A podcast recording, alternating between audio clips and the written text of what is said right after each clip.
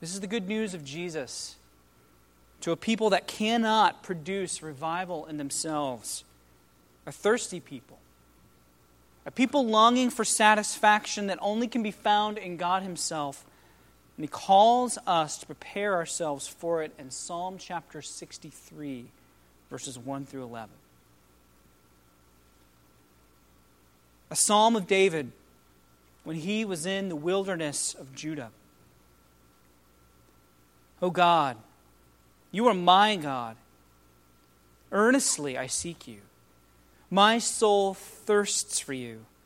My flesh faints for you, as in a dry and weary land where there is no water. So I have looked upon you in the sanctuary, beholding your power and glory. Because your steadfast love is better than life, my lips will praise you. And so I will bless you as long as I live. In your name I will lift up my hands.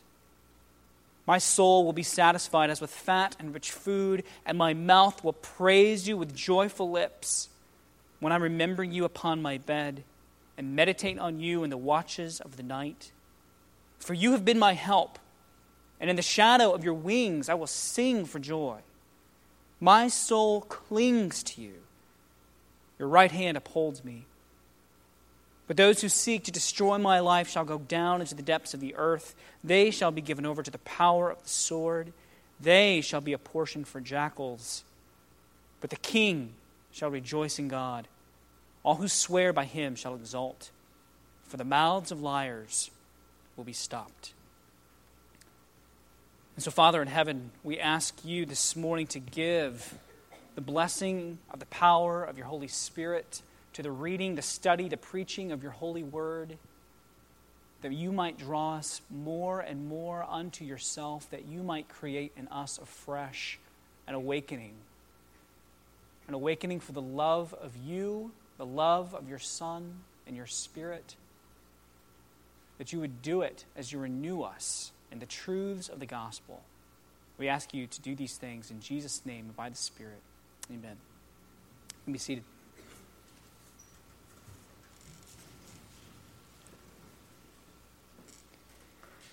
The subtitle of the book is The Modern Prometheus, named after the famous Greek god of mythology who gave birth to mankind. But authoress Mary Shelley, she decided to take Prometheus' ancient story and recast it in an era of early 19th century medical science. Her work is better known as Frankenstein. Mary Shelley, she addresses a number of themes in her book, but perhaps the most obvious is this one. While there's much to be celebrated in modern medical science and its growing power, what happens when we overestimate its power and think that we can do things with it that we really can't do or we really shouldn't do. The main character is Dr. Victor Frankenstein. And from an early age, Dr. Frankenstein, even when he was a boy, he becomes obsessed with trying to simulate natural wonders. He becomes fascinated with using technology to not just imitate natural processes, but to take over the role of those processes. Frankenstein wants to be able to reduce that which has appeared mysterious and miraculous in the past, such as the creation of human life, and he wants to be able to reduce it down to a scientific process, a matter of adding the right recipe of chemicals and electricity pushing the right buttons and pulling the right levers on his machine to suck the mystery out of the miracle of human life and make it predictable, controllable. And of course, what he creates in the process is the great monster, a, a homicidal creature, a killing monster who murders everyone that Dr. Frankenstein knows. And so Frankenstein spends the rest of the novel trying to track down this monster to destroy it. And the justified cynicism and doubt that many of us carry towards revival in our culture is based on what millions of Protestant evangelicals tried to do with revival only 20 years after Mary Shelley wrote this book. Mary Shelley wrote her book in 1818. And in the 1830s and 40s in our country, and what was called the Second Great Awakening, revival had become perfected. It had become repeatable and predictable and controllable. A predictable, controlled process, at least in the minds of traveling evangelists and preachers and camp meeting leaders. They believed that through the right use of means, they could create revival in their audiences. Probably the most famous camp leader and theologian of this movement was a man by the name of some, probably somebody we've heard a lot of before. Charles Finney is his name. And he gave lectures and he would write books on the topic of revival and he would go around to give lectures on revival as though he were a financial advisor offering strategies on how to manage your portfolio. Because for Finney, revival was a science. He once wrote, A revival is not a miracle, nor depending on a miracle in any sense. It is purely a philosophical result of the right use of the constituted means, as much so as any other effect produced by the application of means. So you hear what Finney's saying there. Finney is saying that revival, it's, it's not supernatural thing. It's not a miracle. For Finney and thousands of other Christian leaders in the Second Great Awakening, revival was something that you could bottle and sell and reproduce wherever you wanted it to happen. Because for them, revival basically came down to emotionally manipulating people into making a decision, a commitment for Jesus. And so for Finney, spiritual awakening, it's, it's not a supernatural work initiated and brought about by God's Spirit. No, it's not that at all. In fact, it's just a matter of applying the right methods, the right strategies, in the right environment. If you got the right amount of people to walk many miles into the woods, into nature, to a large campground, and you got them away from their normal lives and cares, and then you put a really dynamic, eloquent preacher who gave beautiful, emotionally stirring messages. And then you ended the service with music that was designed to heighten these emotions that had already been stirred up so that people just felt like they had to act. They had to weep and they had to cry and they had to come forward and they had to commit themselves or recommit themselves or recommit themselves to Jesus or whatever moral cause was on sale that night. If you could do that,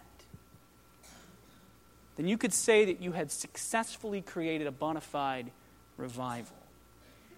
The proof was in the pudding. It was in the visible response of people if you just used the right means. And of course, the problem with this were many, many, many fold, actually. But one of the problems with this is that many people who thought they had experienced true revival had experienced nothing, in fact, but a wave of emotional experiences. Their faith didn't deepen. Their beliefs about God were not really sharpened. Their lives didn't change. Their affections didn't change.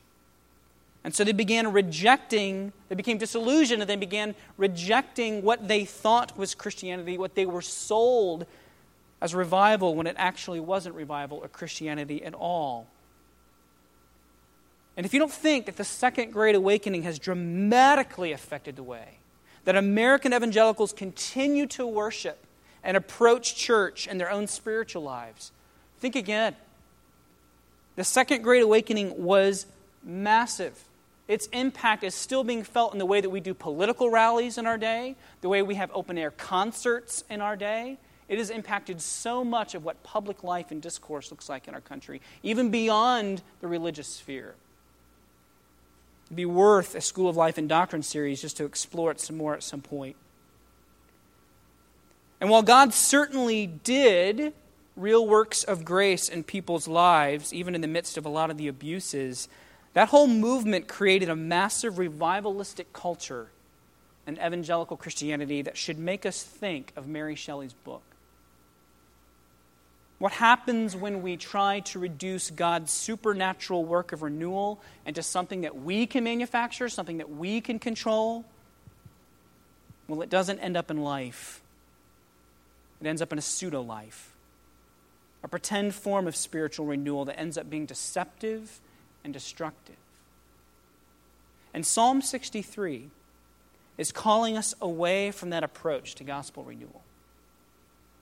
It is telling us, along with Jesus' letter to the church at Sardis last week, that revival, that spiritual awakening can only be initiated by God, performed by God in the heart, and completed by God.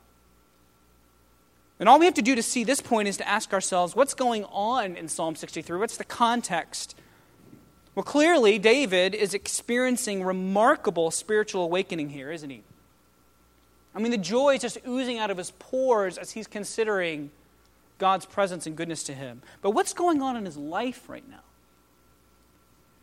Well, it's certain that David is not experiencing this spiritual awakening in his soul as the result of manufacturing an emotional experience. He is not in the wilderness of Judah to experience a camp meeting. David is not riding an emotional high at all. In fact, David is leaving his capital city, his throne, with his tail between his legs right now. He has just experienced a massive personal defeat in his life. He is mourning because his son, Absalom, has just seized the throne from him and is staging a secret, successful coup. He's just successfully brought it about. And so David's kingdom is in full rebellion against him. And that rebellion is being led by his own son. And to top it all off, all of this has happened just as God said that it would in 2 Samuel chapter 12. God told David these types of things were going to happen to him as a result of David's sin, David's covenant unfaithfulness. He was tasting judgment and discipline from the Lord for his own sin. His sin with Bathsheba when he stole the woman Bathsheba from her husband Uriah and then had Uriah murdered to cover it up. And God told him he would experience all of this discipline, that his own children would be divided against each other, would lead rebellions. And David's experiencing these things. But he's also, he's also experiencing incredible spiritual awakening and revival in his soul in the midst of it. So let's take a closer look Let's take a closer look at this personal renewal that David experiences here that leaves his soul satisfied. Verse 1 O God, you are my God. Earnestly I seek you. My soul thirsts for you. My flesh faints for you, as in a dry and weary land where there is no water. Now, as I just said, David He's going out into the desert, literally into the Judean wilderness, to flee his son's soldiers. But David's surroundings, they're a sharp reminder to him of not just the neediness of his circumstances, but they're a reminder to him of the thirstiness of his soul. And so this helps us see this point that although it might seem counterintuitive to us, the first step God often takes us down when bringing renewal to our hearts is to show us how thirsty we really are. Remember last week that I said how we all continually struggle with the problem of spiritual forgetting. Not forgetting information about God, not forgetting information about the good news of Jesus, but forgetting what it feels like to be desperate and then what it feels like to find God meeting us in our desperation with the grace of Jesus. And our spiritual forgetting brings apathy, brings numbness in our walks with God. And so, here in verse 1, God has used David's circumstances to show him how thirsty and unsatisfied he is apart from his relationship with God.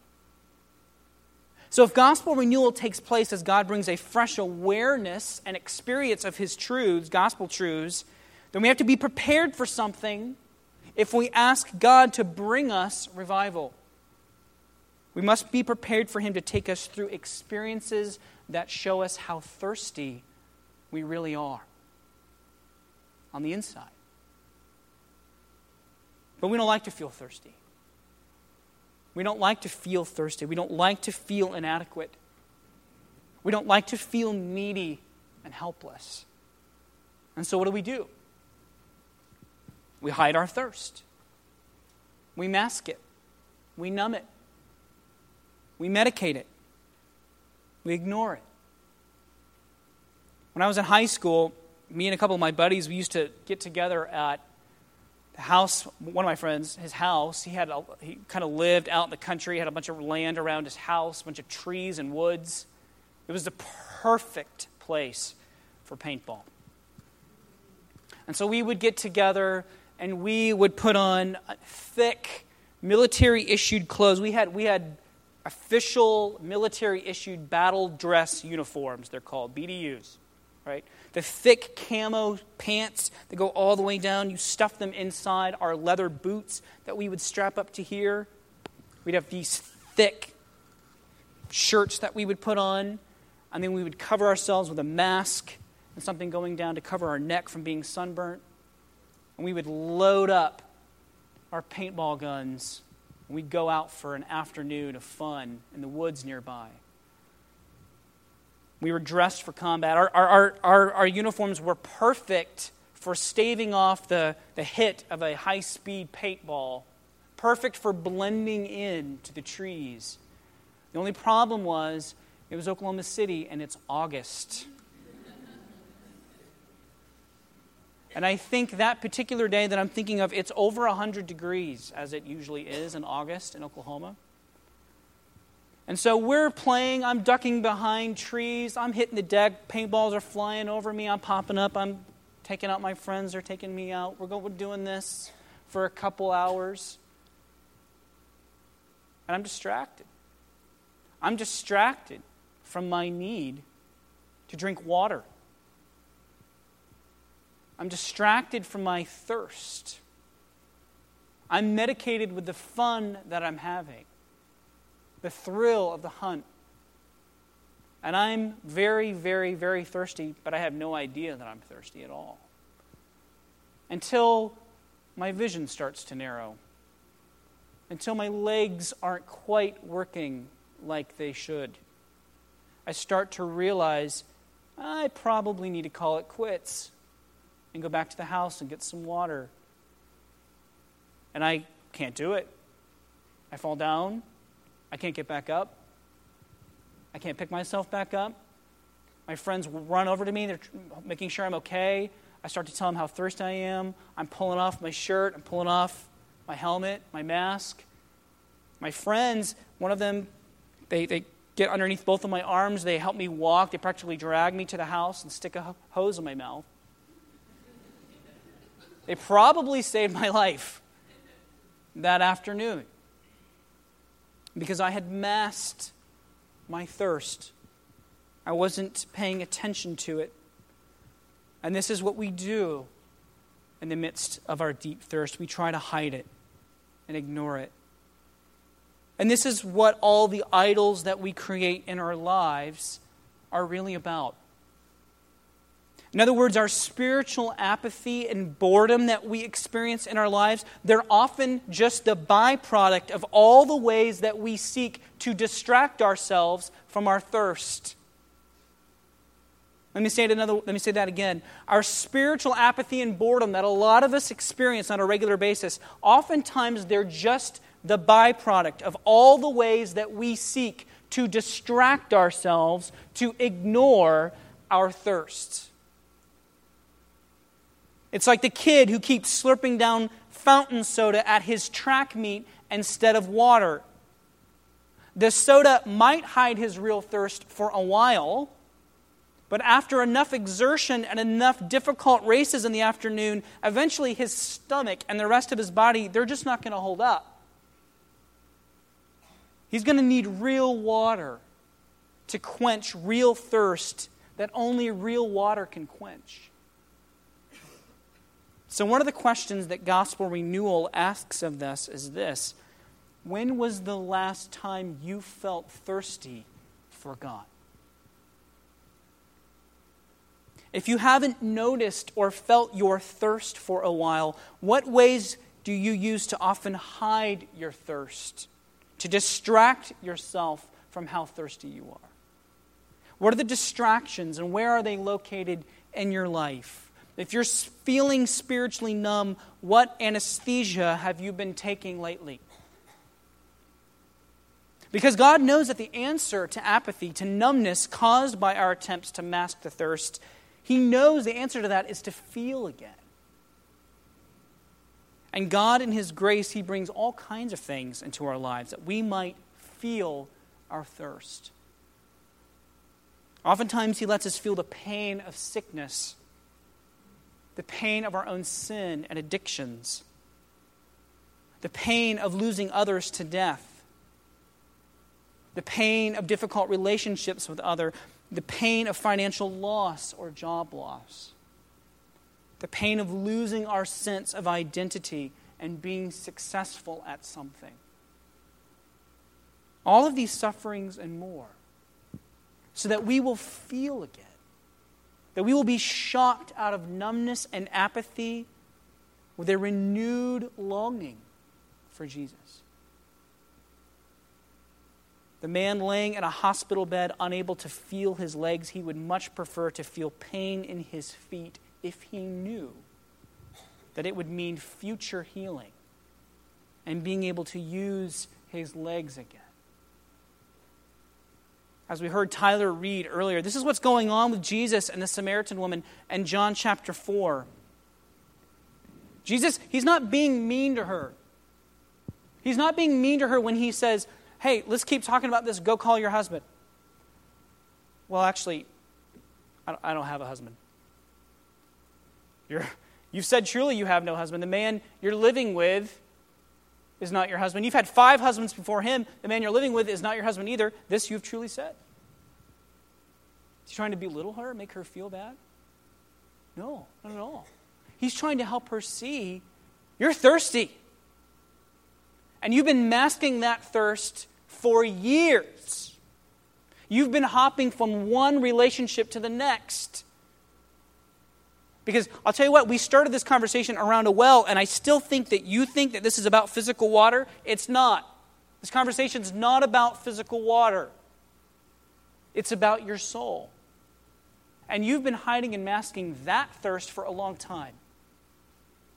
And before you're going to come to me so that I can give you living water, you need to see the thirst you have deep down truly, and you need to begin rejecting the counterfeits rejecting the counterfeits that you run to to feed your spiritual thirst. So that she can come to the point where she goes, Yes, I'm thirsty. I am. I'm needy. I tell all the women, I tell all the people I meet at the, at the, at the well every day that, that, that I'm okay when they ask, but I'm not. I'm not doing okay. I'm not doing all right. He calls on her to reject her counterfeits so that she will come to him, where he promises to give her living water, which would become an unending spring welling up to eternal life, as he says. He's promising her the Holy Spirit, which he knows will satisfy her, unlike anything else that she's been trying. So God reveals our thirst to us he calls us to sit in that thirst for a while, to feel it, sometimes for a long while. And He always knows how long we need to sit in it, and it's always longer than we want. But in the meantime, He calls us to reject the counterfeits, the sodas, the numbing medicines, the idols that we run to for escape. And then, like we saw last week, he calls us to spiritual remembering. He calls us to believe. To believe that Christ is for us and to believe that Christ is with us. And we get a picture of this in verses 2 through 4. So I have looked upon you in the sanctuary, beholding your power and glory. Because your steadfast love is better than life, my lips will praise you. So I will bless you as long as I live. In your name, I will lift up my hands. What's David doing? He's spiritually remembering. He's meditating and recalling a vivid time of worship, of communion with God. He's meditating on God's power and grace towards him. And it's giving David a sense of God's nearness, God's presence with him. And this is giving David a great measure of joy. He's reenacting gospel truths with his heart and with his soul and with his mind and with his body, and God is using these things to bring about an awakening in him, even in the midst of a desert experience going on in his life. And how much more? How much more do we have to work with in our spiritual remembering than David did? David lived on the other side of Christ's coming, about a thousand years before Jesus was going to be on the scene, when so much of what Christ would do and how he would do it, and the far reaching blessings of all that he would do, was still seen in pictures and shadows, seen as through a fog for saints like David. But if David could still say, Because your steadfast love is better than life, if he could still say, My soul will be satisfied as with fat and rich food, and my mouth will praise you with joyful lips, back then, how much more? How much more can we who have been given the fullness of the Spirit, who have Jesus' promises to never leave us nor forsake us, how much more can we meditate on these truths and find David's joy? David rehearsed and meditated upon God being for him and God being with him. And through the incarnation of God the Son, who's become human for us, we now know on levels that David couldn't see, we see on levels that he couldn't even. How much more we can meditate upon. So many more reasons to say that Christ is for me and Christ is with me. But the psalm, it, it does more than just show us David experiencing spiritual awakening in the midst of his thirst. It also shows us some things that David did to prepare for this gospel renewal. Because even though you and I, we cannot initiate revival, even though we can't manufacture it, nor should we seek to imitate it or control it, God does cle- clearly call all of us to prepare for it, to yearn for it. Look again at verse 1. David says, Earnestly I seek you. Old Testament scholar Derek Kidner is his name. He says that the word behind earnestly is also related to the word dawn or early morning. And so the whole picture here suggests great eagerness. This phrase asks us the question what can you not wait to pursue as soon as you get out of bed? We even use similar expressions in our communication with each other. Hey, hey, don't worry. I'll start working on that first thing tomorrow. Tomorrow, we're climbing in the car. We're all going to get in the car. We're going to start off for our vacation first thing. And so, eagerness desire, thirst, and then getting to it soon, they naturally fit together. Look down at verse 8. My soul clings to you, your right hand upholds me. And the word for clings is the same as cleaves when speaking of marital devotion between husband and wife in Genesis chapter 2. Therefore, a man shall leave his father and mother and shall cleave to his wife. Genesis 2. The Hebrew means to pursue, to follow, to cling after. Actually, I think the old King James Version probably still translates it best with, My soul followeth hard after you. It is a persistent pursuit. And the question is how do we prepare ourselves for awakening? What does it look like to follow hard after God? Well, as I said last week, we certainly begin with prayer. If God alone can cause us to be reacquainted, not just in our minds, but in our hearts, with the truths of our sin and need and the truths of God's grace and love, then we have to always begin with prayer. This entire psalm is a prayer, and it's a great one for us to pray back to God in the midst of our thirst, that He might hear us and awaken in us a satisfaction with Himself. But we also see David doing some other things here, too.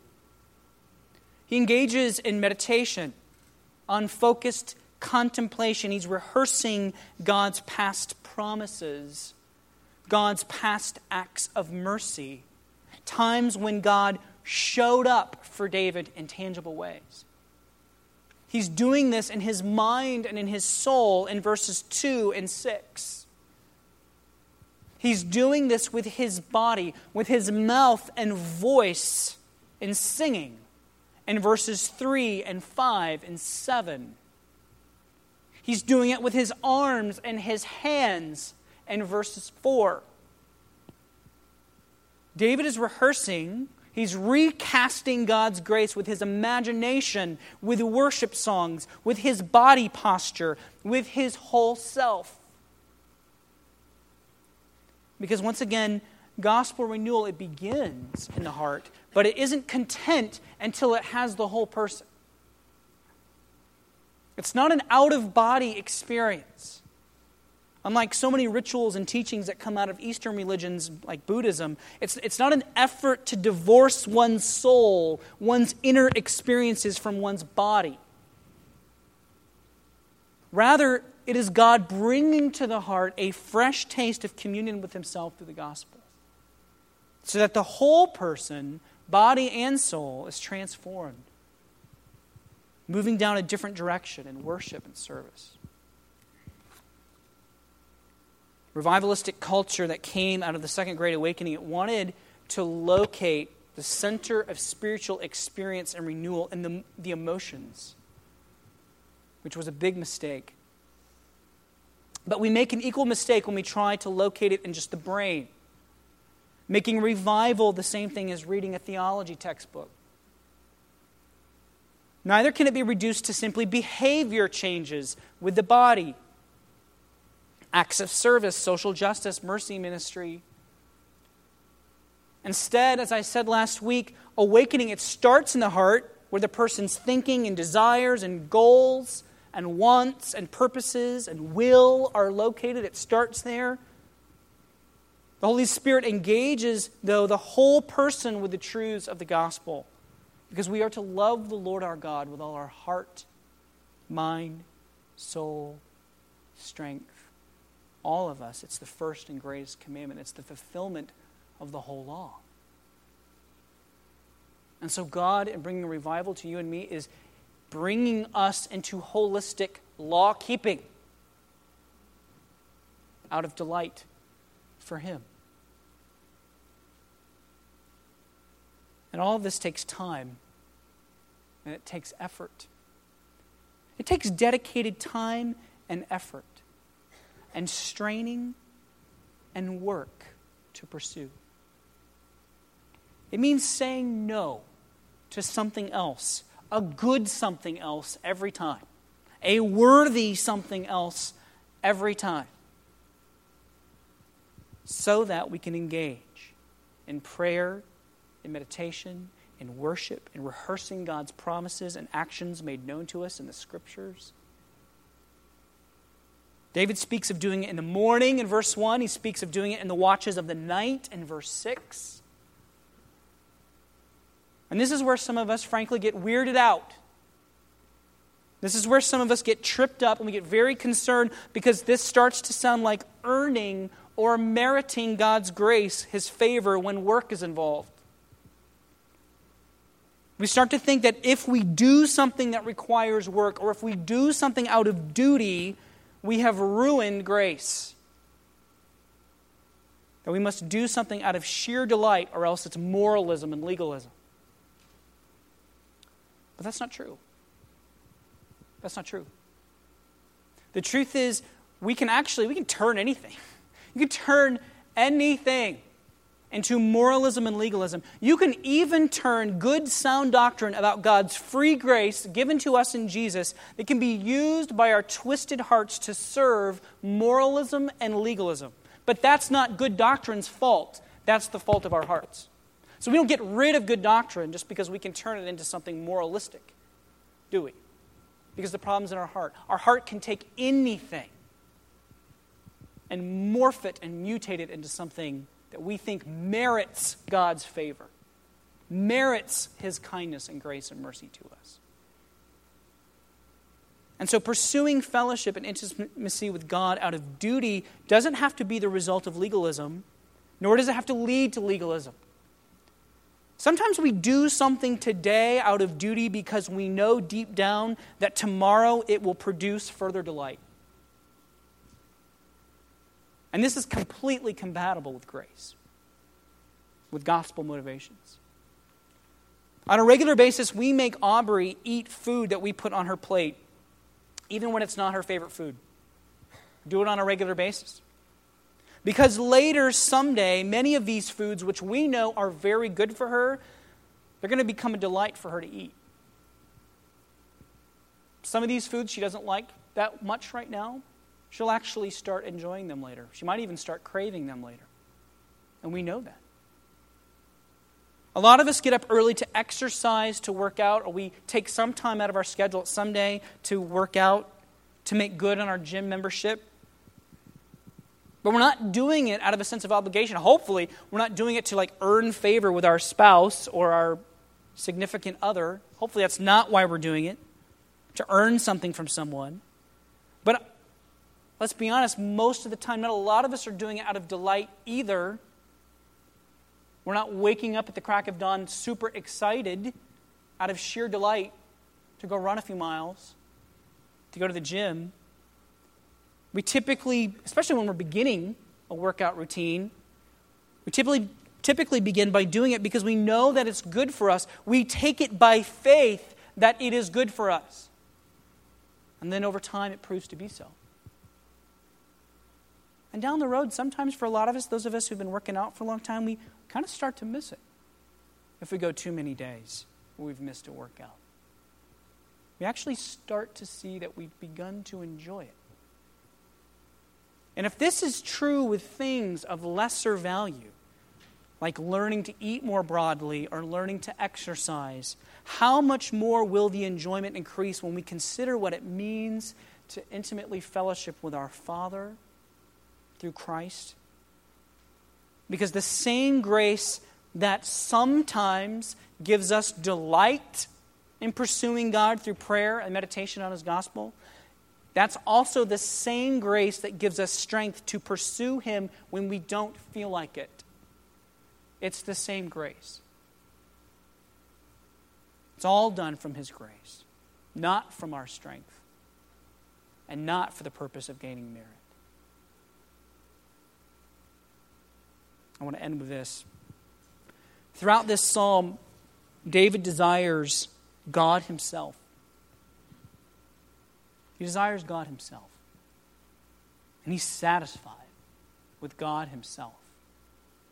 David, he's, he's not just after one more of God's blessings. He isn't after just another military victory, another child, more wisdom for a difficult decision, all of which are perfectly praiseworthy things to desire and ask God for. But David is going beyond these things here. He isn't after the gifts, he's after the giver. And in fact, he recognizes that the greatest gift is the giver himself. That no one else, that no other thing could satisfy his soul like a deeper experience of relating to God himself. And this is what gospel renewal is. The gospel itself really isn't the goal, the gospel is the means. Renewal in the good news of Jesus brings us to the goal, which is a fresh encounter with God Himself. And so we ask God, through Christ, because of the work of Christ, to give it to us.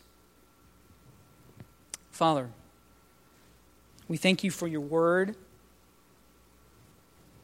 We thank you, Father, that 3,000 years ago, you led David into a harsh, difficult desert experience in his life, literally, but also inwardly in his soul, too. And you did it so that you could also give him great awakening as to your mercy and your grace and your love and kindness for him, that he would taste you afresh anew.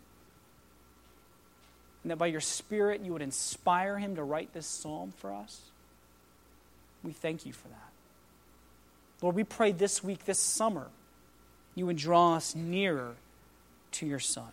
We pray this week, this summer, you would be building into our lives the pursuit of you, preparation for you to bring awakening to us. We know that you do it in your time and ways, and you do it in different ways in all of our lives. It doesn't, it's not a one size fits all sort of thing.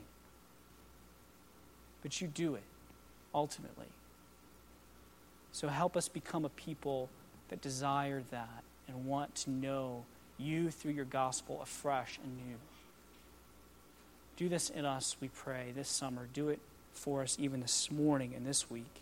In Jesus' name and by the Spirit. Amen.